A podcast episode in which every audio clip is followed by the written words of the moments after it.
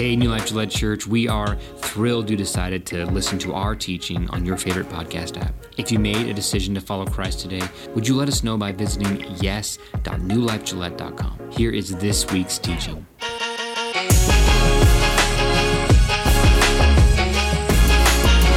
We're in a series right now. We're going through the book of Acts, and uh, we're not going verse by verse. So if you want to read along with us, uh, you are welcome to do that, and you'll get much more out of it if you do. Let me say welcome to those of you who are watching online, to the guys over at the prison, to our friends at the jail, and those of you who are here in the room. When I was 18 years old, I went skydiving. Anybody else been skydiving before? One. That's it.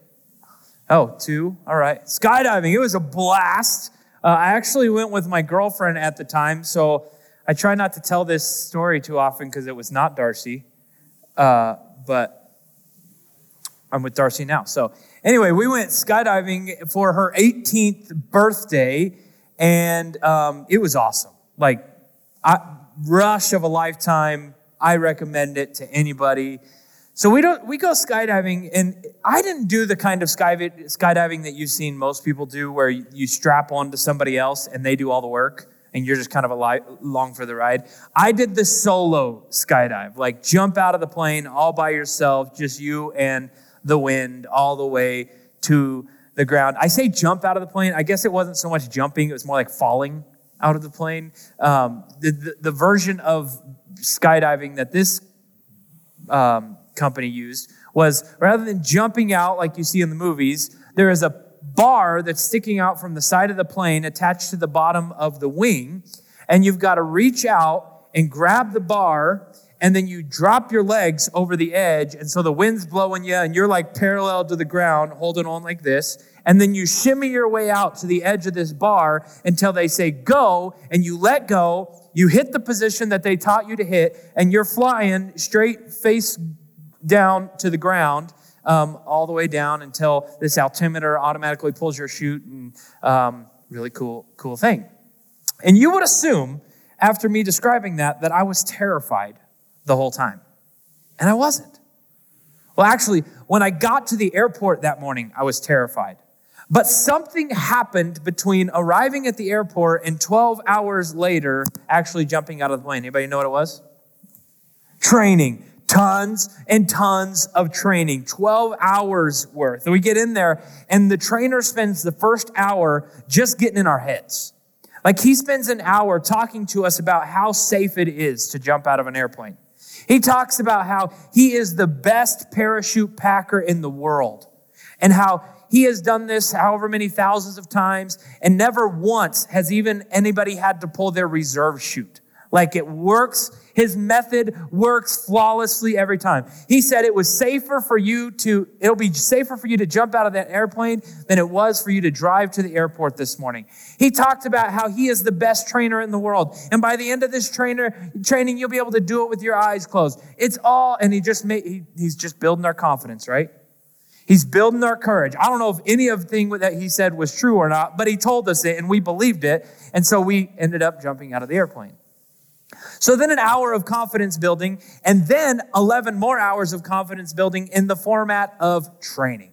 I mean, they hang us from the roof of the hangar with a rope, and you got to like learn how to steer with those pulley cable things. And then they teach you how they drop you, and while you're dropping, you got to like hit the right position. And if, if you hit the right position, then your body catches the air perfectly, and you stay parallel, and you don't start tumbling and tangle up your chute and all this stuff. And they teach you how to fall. They make us jump off this wall and land. And they teach you how, like, if you land correctly, you won't break your legs. And they teach us how to fall down correctly. And, and all of this is a goal. He sets a goal. He's like, and just to let you know, out in the middle of that field, there is an X.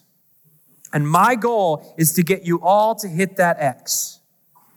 And so finally, we get up in the airplane and you would assume terror, and no, no terror until they open the door.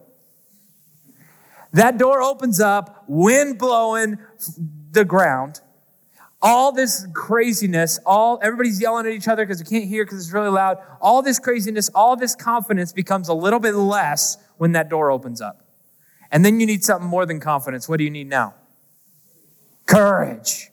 Confidence got me this far. I need a little bit of courage now. And sure enough, every single one of us, all of us who went to the, through the training together, one by one, I was almost in the back of the line. One by one, everybody jumps out and we're watching. Guess what? Nobody's hitting the X. They're all doing, they're all fine. Nobody's pulling the reserve or anything, but nobody's hitting the X. And so finally, it's my time, and I, I do all this training stuff, do it easily. I've done it a billion times. I was so tired of the training. I'm like, okay, we get it now. I don't need to hit this position anymore. Well, this is why you need to do it, because they don't want you to have to think while you're doing all this. Shimmy out to the end of the bar, let go, hit the position. Altimeter pulls the chute, opens perfectly, flying towards the ground, and I am able to spend the entire time focusing on the X. And I smack the X right in the middle of it. First one to do it. My girlfriend, however, did not hit the X, so that's why I broke up with her and now I'm with Darcy. okay, not entirely. That whole 12, 12 hours of training was an exercise in building our confidence and building our courage. Last week, we left the church in a really exciting place. They're taking risks right and left, right? Risking their life right and left. But why are they able to do it? The Holy Spirit has come upon the Christian church. And the Holy Spirit empowers them. It gives them the ability to speak languages that they didn't even know and empowers them to launch the church, to speak boldly to those who threaten them physically. And as a result, thousands of people are saved. Thousands and thousands of people daily, people are coming to faith in Jesus Christ as a result of their boldness and their courage. And what happens? This is a threat to the religious leaders. They don't like this. The Jewish religious leaders recognize the growth of the Christian church, and this is a threat because that means some of their power is going to be removed. Some of, some of their control over what goes on in their nation is going to be removed if all these people start following Christ rather than us. And they start to be threatened. So while Peter and John were preaching, were speaking to the people, they were confronted by the priests, the captain of the temple guard. So now they got some military might behind them, and some of the Sadducees. The Sadducees are like the, the most powerful of the Jewish priests. They're in charge of the temple. So now we see another theme in the book of Acts.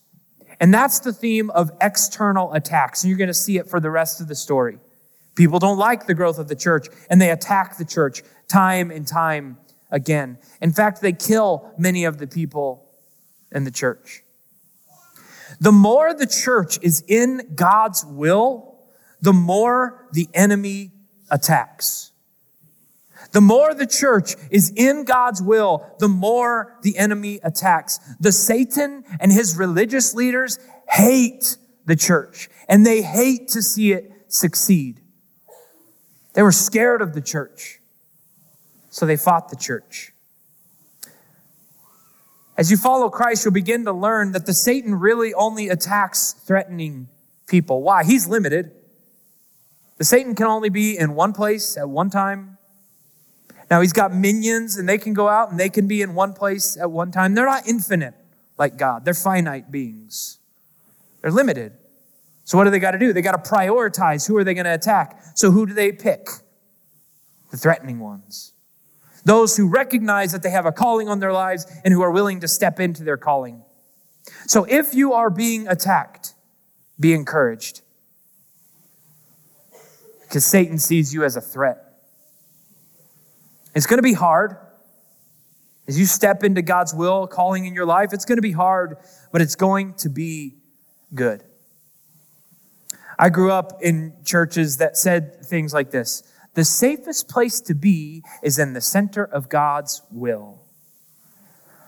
Oh, need a t shirt. The safest place to be is in the center of God's will. No, it is not. Even as a teenager, I'm like, what are you talking about? That's the dumbest thing I've ever heard. Have you read the Bible? Did you read the story of Stephen getting killed? Was he safe? I'm pretty sure he was in God's will. Was he safe? Center of God's will is not the safest place to be, and many times is the most dangerous place to be. So then the question becomes not how do I get more safe, but what I do when I'm in danger. And when I'm in danger, what gives me courage? When you're doing what God calls you to do, the Satan is threatened, and the Satan will use every weapon he has, every temptation, every minion he has to stop you from doing God God wants, wants you, what God has called you to do. So it's going to be hard. Good luck. Hope you survive. I think the two most trying words in the English language are good luck. What? I'm going to need a little bit more than more than that. Good luck. You can I'm rooting for you. This last couple weeks ago, we watched uh, that movie 13 Lives. It's on one of the streaming services. I don't, I don't remember which one. Awesome movie. It's a story of a, a soccer team, young boys in Thailand. And after practice, these boys decide that they're going to go explore this giant cave that's near their village. So they go explore this cave. and, sorry, COVID lung. Um, they go explore this cave, and while they're exploring the cave, it starts raining. And like one of these rare rains, it came earlier in the season, they weren't expecting it, and it's raining and it's raining and it's raining. Well, they don't know it. They're in a cave, and they keep going deeper and deeper into the cave.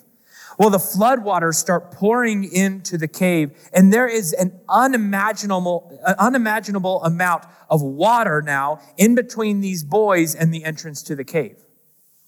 And so the nation of Thailand and the whole world, all the expert divers, and they're building dams to divert water up in the mountains to try to keep water from pouring into these caves so these boys can be saved. And it's a crazy, unbelievable story of rescuing these 13 boys. In fact, in the process of rescuing these boys, other people lost their lives trying to dive in and save them. It was an incredibly dangerous uh, situation. And so all these divers are risking their lives to go down into this cave to rescue these boys. And there's the, the like head diver guy is up top. And each time one of the guys dive in to go rescue these boys is like, good luck. Pat, pat him on the back. I'm like, what are you trying? Are you trying to kill them? This is what you got? You got to have something better. What's going to give these guys some courage? What's going to give them some confidence? You got to have something better to point to than good luck. Lately, I've been really closely watching the story of Ukraine. And I have been given a tremendous amount of confidence watching this guy. Now, I'm not trying to make a political statement about what we should be doing and what we shouldn't be doing in Ukraine. I don't know about his political affiliations or anything like that. But I personally, watching President Zelensky set an example of courage, have been incredibly encouraged. Because when a larger nation, a much larger nation like Russia, attacks a weak little nation like Ukraine, everybody from the outside is looking in saying, You're going to cower, right? That's what we assume of President Zelensky. In fact, when Russia first attacks, everybody expects Ukraine's going to fall quickly, and America goes to Zelensky and they, they say, Hey, we'll sneak you out of there. We'll, we'll fly in, you jump in, we'll fly you to America, we'll keep you safe, just give up the nation. What's Zelensky's response? Anybody know? No. I don't need a ride. I need more ammunition. Yeah! I heard that on the news. I'm like, say it again. Tell me again. Tell me the whole story. Start at the beginning. I don't need a ride. I need more ammunition. Like, I didn't know that kind of courage still exists. I didn't know people like that still existed because remember, right before this, America leaves Afghanistan, and what do they do? We've spent all this time trying to build up the Afghani leaders and trying to give them some courage, trying to give them some confidence because you got military mind, you got training now, and we build up all this confidence for them, and then we leave and the Taliban comes in. What do they do? Tuck and run. We're out of here. Just take it, Taliban. You can have it. We're just we're out of here. So America, looking on from the outside, assumes Zelensky's going to do the same thing. We just expect now that's the type of man who lives in our world. That's the type of person who lives in our world. You want us to get you out of there? I don't need a ride, I need ammunition. What does Zelensky have that Afghanistan leaders don't have? Zelensky's got some confidence, number one. Confidence comes from knowing something that everybody else doesn't know, right? It's like you got something up your sleeve. They don't see it. They think that you're in over your head, but they don't see the power that you've got. Everyone else doubts you, but Zelensky knew that his military was stronger than what people thought. He knew that they had some tricks. He knew that they had some strength, that they had some ideas. No luck needed. I've got confidence in my military. And this is the experience of the early church, right? The early church has just experienced this unbelievable power of the Holy Spirit, unleashing, seeing miracles, seeing amazing things happen. God has empowered us. God has given us strength. God has given us confidence. So we're not confident, we're not moving forward because we're weak. We're moving forward because we recognize that power is on our side that you just can't see. What's the second thing Zelensky has? On top of the confidence, he's got courage. Now, courage is what you need when you don't have all the strength. Courage is what you need when you don't have all the answers. Because some people do amazing things because they know they're amazing. You know this guy, right? Just always fighting battles because he's the strongest. Always charging hills because they know they can do whatever. That's confidence, and that's a good thing. But other people, they do amazing things even when they're weak. With their courage, they will charge into battles that they aren't positive they can win because they have courage. Paul says this to the church stand firm in the faith. Too far. Stand firm in the faith. Be courageous. Be strong. He says, Be courageous. Not know that you have all the strength and just go forward. Be strong and be courageous. Be strong, but when your strength isn't enough, be courageous. Actually, if you look at the original language of the word courageous, the Greek word for courageous here is andrizo. I love the translation, the literal translation of andrizo. It says, quit yourself like men. Quit yourself. In other words, stop doing what comes naturally and act your part. Stop sitting in your comfort zone. Stop doing what's easy and do what you're called to do. Stop doing what comes naturally and act your part. Fake it until you make it. You're, you're sometimes weak, but the team is strong. But you have a power behind you that is stronger than you are. So play your part. And if everybody on the team plays their part, we can accomplish more than we could individually. So let's go back to that passage. Where does our courage come from? He says, stand strong in the faith. Confidence without courage leads to pride. And pride comes before the fall. Confidence without courage leads to pride, and pride comes before the fall. Our goal is not pride. That's not the kind of confidence we want. Because the reality is you're not good enough. You're not strong enough. You, you shouldn't be confident in yourself because you're not big enough to do it by yourself. What do you need? You need somebody who's stronger than you. You need somebody who has strengths that you don't have. When you are weak, they will be strong. You need confidence in God. You need faith in God. Quit yourself like brave men. Quit yourself. Muhammad Ali was on an airplane one time, and uh, he didn't have a seatbelt on. So the flight attendant came over and said, Sir, you need to put on your seatbelt. Muhammad Ali said, I'm Superman. Flight attendant said, Sir, we're getting ready to take off. We can't take off until you put your seatbelt on. Muhammad Ali said, Superman don't need no seatbelt. Flight attendant said, Superman don't need no plane. Put your seatbelt on. Sometimes confidence can be misplaced. If I'm, if I'm too confident in myself, it's going to lead me to pain. It's going to lead to pride that will eventually lead to pain. Confidence without courage leads to pride, and pride leads to failure. Confidence isn't enough because you're not good enough. I'm not good enough. I'm not strong enough. So then we need courage to do hard things. Then we need courage to step into something when I don't have all the answers. Because courage in yourself is just a dumb idea. But courage when you're on God's team, courage when you're on a good team, when you're on a winning team is a good idea. You can't be good enough to always win. So it's a good thing you're on the infinite God's side. So you need to rely on somebody else. Courage and faith are brothers.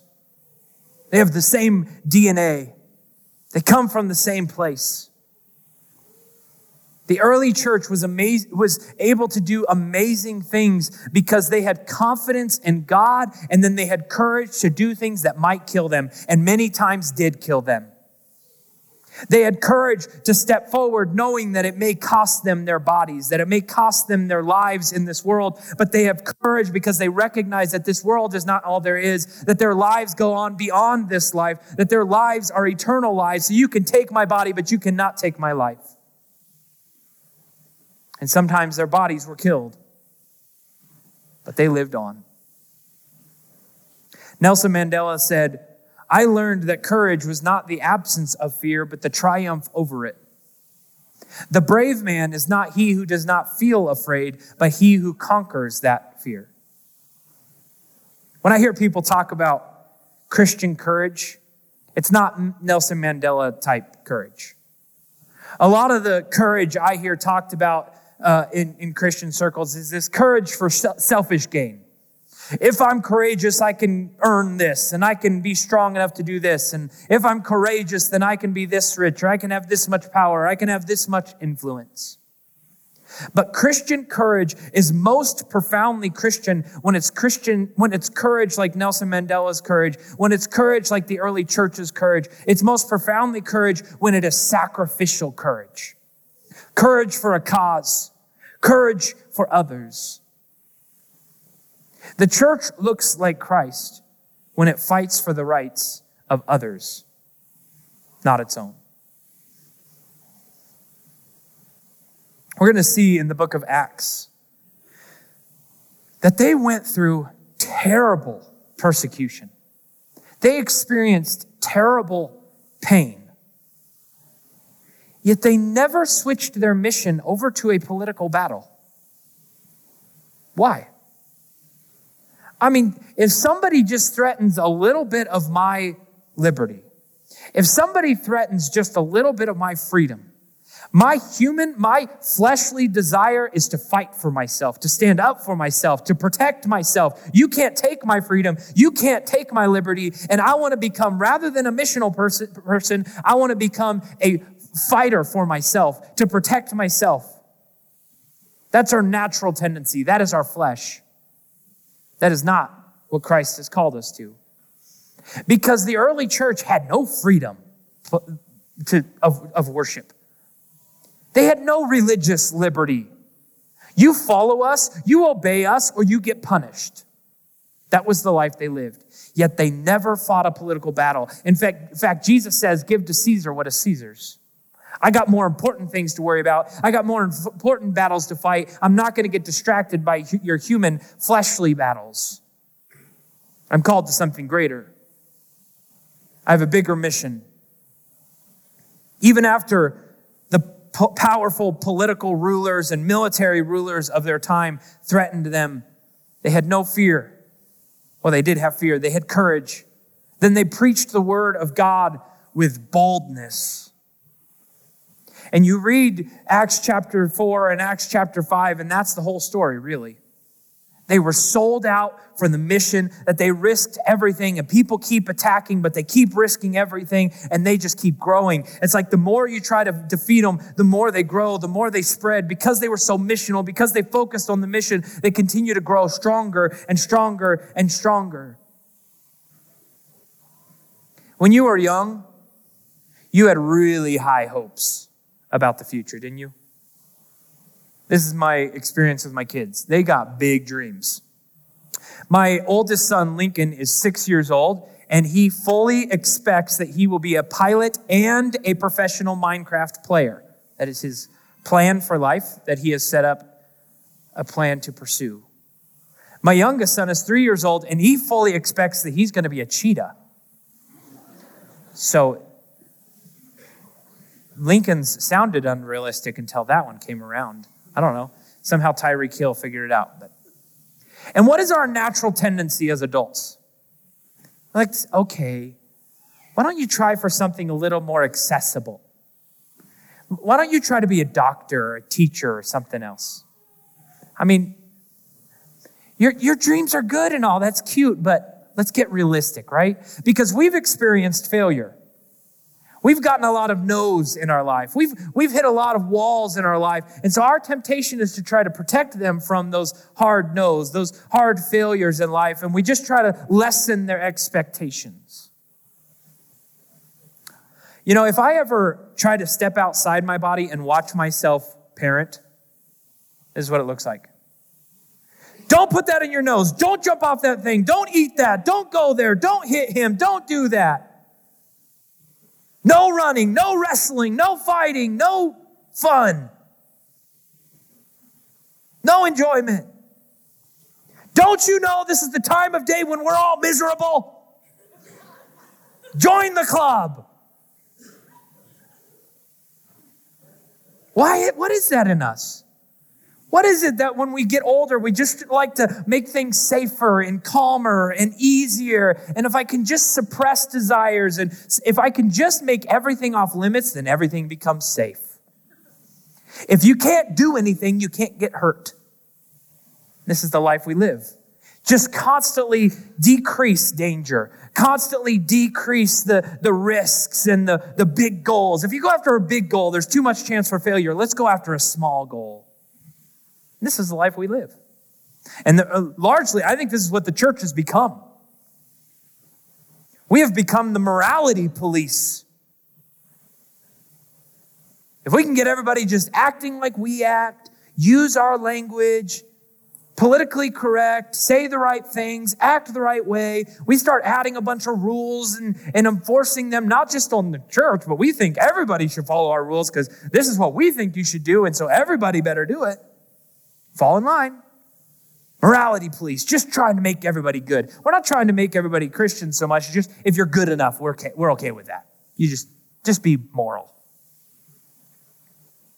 I'm not okay with that. Because that is not the mission God called us to.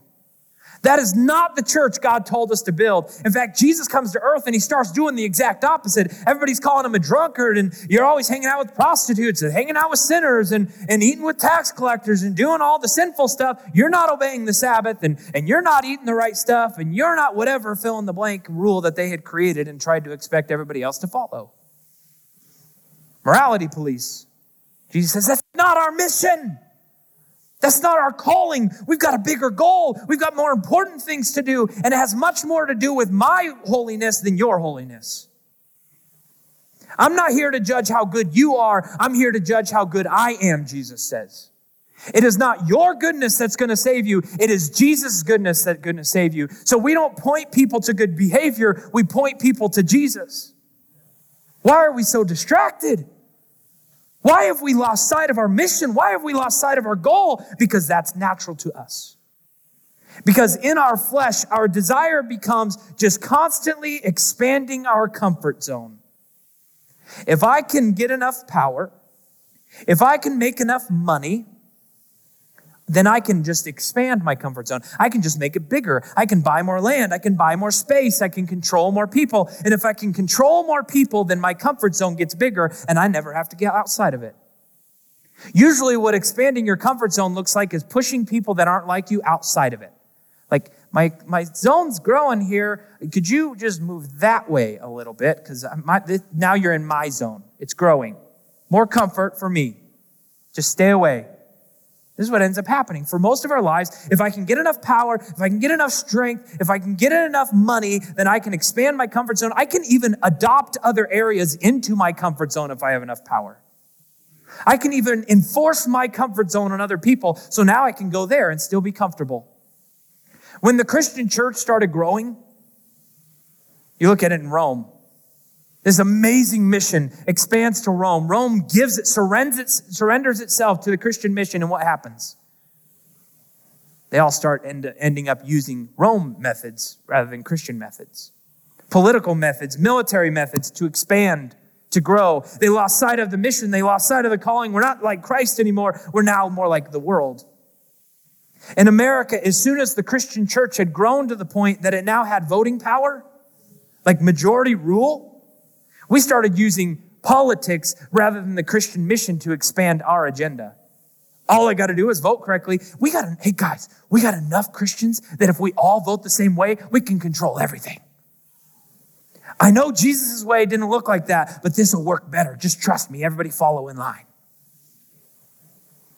That's not our mission. That's not our calling. We're distracted. We're, we're now using fleshly means. We're now using human desire to grow God's mission. Why don't we just stick to his plan?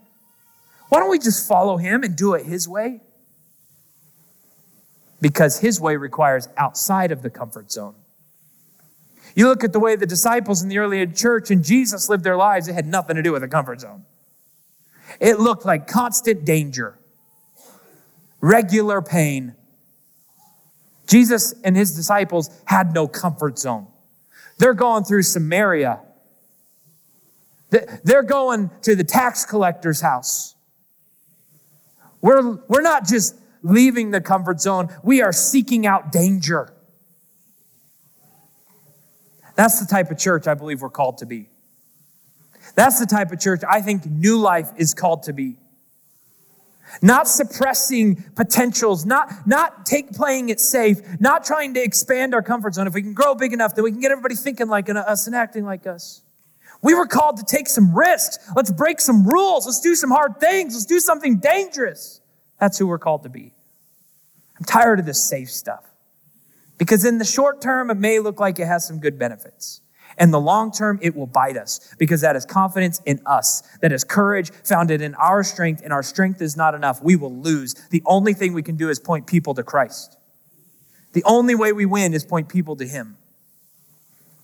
So, God, to you, I surrender. To your mission, to your plan, even when it doesn't make sense to me, to your plan, I surrender. I'll give it to you. And this is our calling. Messages like these are difficult because of us. We have, a different, have a different calling. So it's hard for me to say, okay, here's step, Do X, Y, and Z. Y, and Z. Your calling is different than mine. Your purpose is different than mine. So, in, so instead, the imp has to be something like this What's your next step? What's something sm- small outside of your comfort zone that you can do? Just take a step in that direction. What's something that will be hard for you to do? Do. And I don't mean outside of your skill set. I just mean mean risky. Take a chance. Don't be scared of failure. Trust that God will give you what you don't have and start moving in that direction. Maybe for you, it's paying off debt so you can be more generous. Maybe it's changing professions or going public with your faith on social media, getting baptized, volunteering at New Life. We had 12 people sign up to volunteer at New Life for the first time, celebrating that. But take a risk, do something hard. Change your baby's diaper. That sounds terrible. Okay. God, I thank you that you have called us to bigger, better things. And I praise you that your way is right and our temptation is not. God, would you help us to know you more so that we can become more like you in the way we lead people to you? God, we surrender. And if there's anybody here today who has been looking to their own righteousness to try to be good enough to be your child, to be good enough to be a Christian, I pray that you would reveal to them your perfection and your grace that makes it possible for them to be adopted into your family even when they are not good enough. God, we thank you for your love. We surrender to it. In Jesus' name, amen.